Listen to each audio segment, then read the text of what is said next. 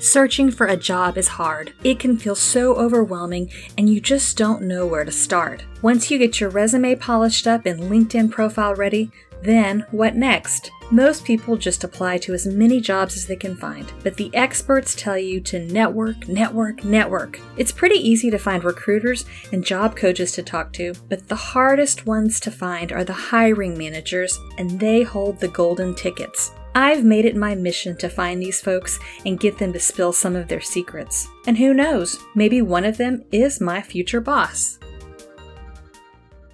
Hello, everybody. Welcome back to my Future Boss podcast. I'd like to welcome Barry Gober to the podcast today.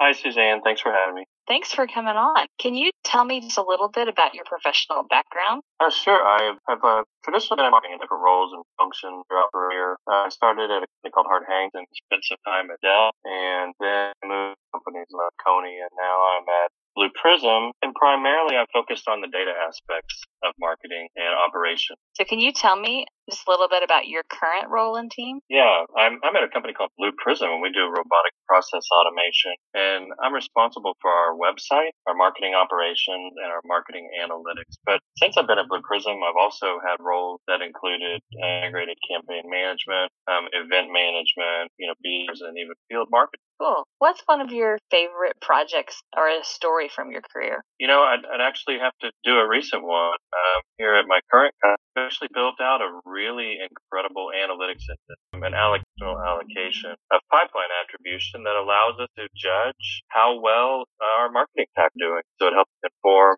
future decisions as well as to understand how the business is performing. And it, it's really state of the art and it's, it's very cool if you're a, a data geek like me. that is cool.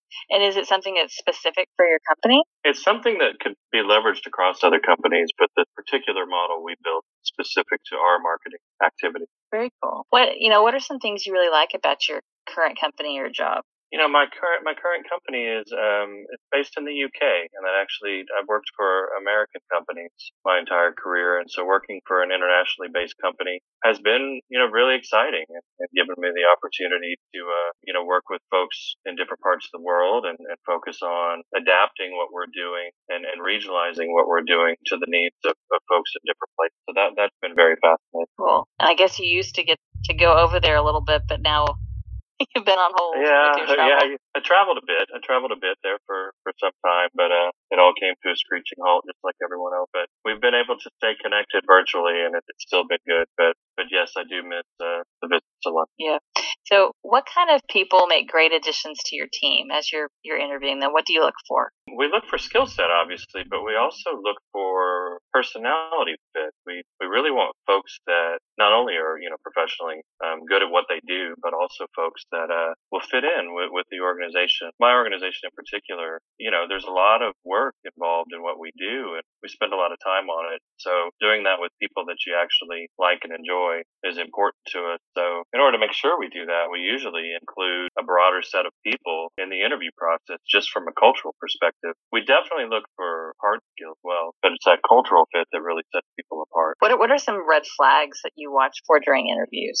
Oh, some of them are probably pretty obvious and common. If you uh, um, spend a lot of the interview talking about how horrible your last job was, or maybe how uh, mean your last boss was, that's never a good sign. You know, I, I think it used to be common to, to look for uh, people jumping from job to job rather frequent. But with the pandemic and, and everything in the world, just the world's just changed, honestly. I think some of those things that used to be red flags may not be as much so. Yeah. We talked about this a minute ago, but what are your thoughts on work from home versus in office teams? You know, the work from home, it, it really depends on your role as to how effective it is. But my team has really taken to it. We still are always collaborating online. And we always have a, a Teams chat up, you know, on work related things and also just the, the chatter that you would have at an office about things that you did or movies you've seen or concerts that you've gone to back when we used to go to concerts.